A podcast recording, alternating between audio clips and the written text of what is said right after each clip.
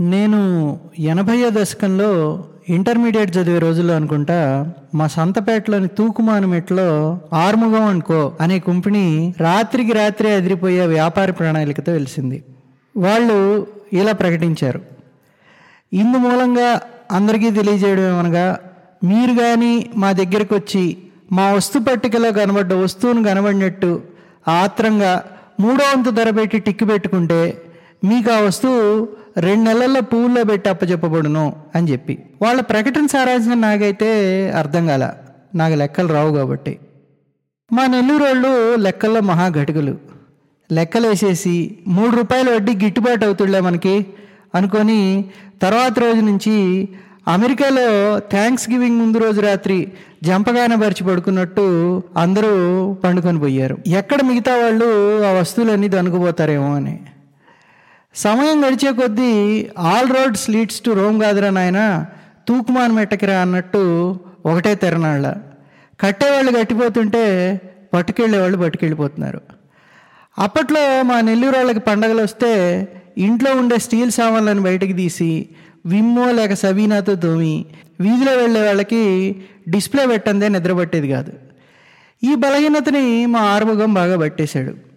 రాబోయే పండగ సీజన్కి ఆరు నెలలు ముందుగానే దేశంలో ఉండే స్టీల్ సామాన్లు తయారు చేసే ఫ్యాక్టరీలన్నింటినీ గంపగొత్తగా లీజుకి తీసేసుకొని మూడు షిఫ్టుల్లో తయారు చేయించి నెల్లూరులో దించేసేసాడు. దానికి వాడు ఆ రోజుల్లోనే బీఐ బీడబ్ల్యూ వాడాడని నాకు అనుమానం.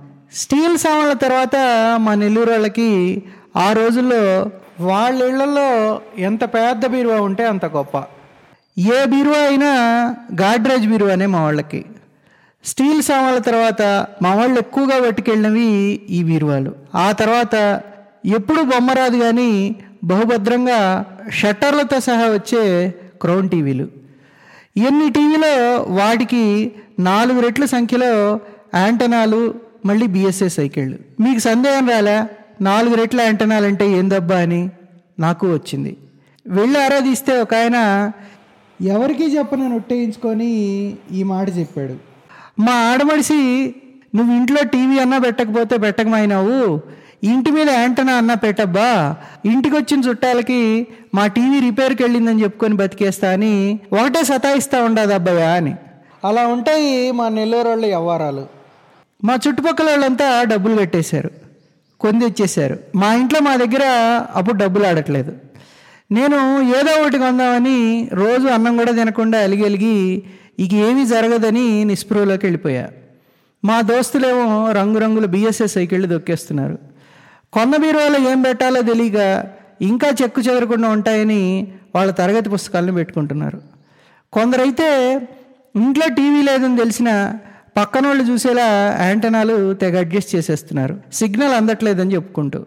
మా నెల్లూరులో అప్పుడు మా టీవీ సిగ్నల్ అందట్లేదని చెప్పుకోవడం ఓ పెద్ద ఫ్యాషను. అంతర్లీనంగా మా ఇంట్లో టీవీ ఉందని అందరికీ తెలిసేటట్టు. ఇక లాభం లేదని నేను సరాసరి రామలింగాపురంలోని మా చిన్నక్క దగ్గరికి పోయా. మా ఆర్ముగం దగ్గర నువ్వన్నా కొని బాగుపడవే నాకెట్టాకు బాగుపడే అదృష్టం లేదు అని. మా అక్క కోళ్ళను పెంచి పొట్టేళ్ళను పెంచి తెగ వెనకేసుకుందని నా నమ్మకం.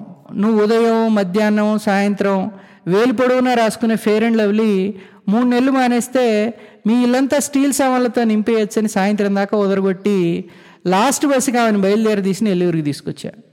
మర్నాడు వెళ్ళి నాలుగు స్టీల్ బిందెలు మూడు గంగాళాలు ఓ ఐదు చిల్లులు గరిటికి మేము డబ్బులు కట్టేసి వచ్చాం. అప్పటికి కానీ నాకు కడుపు ఉబ్బరం తగ్గల. మా అక్కెళ్ళిపోయాక నేను గోడ మీద బొగ్గుతో గీతలు గీయడం మొదలుపెట్టా. ఎన్ని రోజులు మిగిలి ఉన్నాయో మా అక్క ఖజానా మా ఇంటికి రావడానికి అని. రోజులు గడవడం నాకు చాలా కష్టంగా ఉంది మా చుట్టుపక్కల ఇళ్ళ వాళ్ళకి వాళ్ళ సామాన్లు తెచ్చుకోవడంలో నేను ఇతోతిక సహాయం చేస్తూ గడిపేస్తున్నా. కానీ నాకు ముళ్ళ మీద కూర్చున్నట్టే ఉంది. అప్పటికి యాభై రోజులే మా అక్క డబ్బులు కట్టి మా ఆరుమొగం వ్యాపారం మూడు పువ్వులు ఆరు కాయల మాదిరి వర్ధిల్లుతూనే ఉంది. మా జిల్లానే కాదు పక్క జిల్లాల నుండి కూడా తాకిడి ఎక్కువైంది.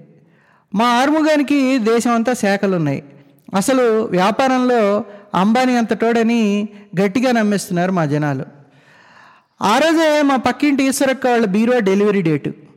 వెళ్ళి తెచ్చుకుందాను రాక అంటే ఈరోజు మంచి రోజు కాదురా బీరువా మన ఇంటి లక్ష్మిరా అనే ఆవిడ వద్దనింది. మనం వినం కదా కుదరదంటే కుదరదు వెళ్ళి తెచ్చుకోవాల్సిందే అని పట్టుబట్టి వెళ్ళి తెచ్చేసుకున్నాం. తెల్లారి ఉదయాన్నే మా ఆరుముగం అనుకో కంపెనీ ముందు ఇసగేస్తే రాలన్నట్టు జనం.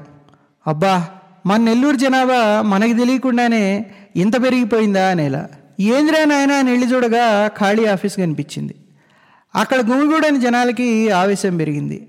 ఆ ఆవేశంలో ఆ ఆరుముగం అనుకో ఆఫీస్కి ఎదురుగా ఉండే మా మునికుమారి వాళ్ళ నాన్నగారైన కిష్టయ్య గారు ఓ పోలీస్ కానిస్టేబుల్ అని గుర్తొచ్చి జనాలు ఆయన ఇంటి మీద పడ్డారు. మీరు మా సామాన్లకి జవాబుదారీగా ఎందుకు ఉండలేదు అని. అంత ఆవేశంలో కూడా మా నెల్లూరు వాళ్ళు లెక్కేసేసారు ఎంత లేదన్నా ఓ కోటి పట్టుకెళ్ళి ఉంటాడు ఆరుముగం అని. పది రోజుల తర్వాత రామలింగాపురం నుండి వచ్చిన మా అక్కకి నేను రెండు రోజులు దొరకకుండా తప్పించుకు తిరిగా. మూడో రోజు కోపంగా నన్ను పట్టుకున్న మా అక్కకు ఎర్లీ బర్డ్ క్యాచెస్ వామని చెప్పా. మా అక్కకి అర్థం కాలేదు. తెలుగులో ఏడవరా అని ఒకటి బీకింది. చెంప కోపంగా చెప్పా.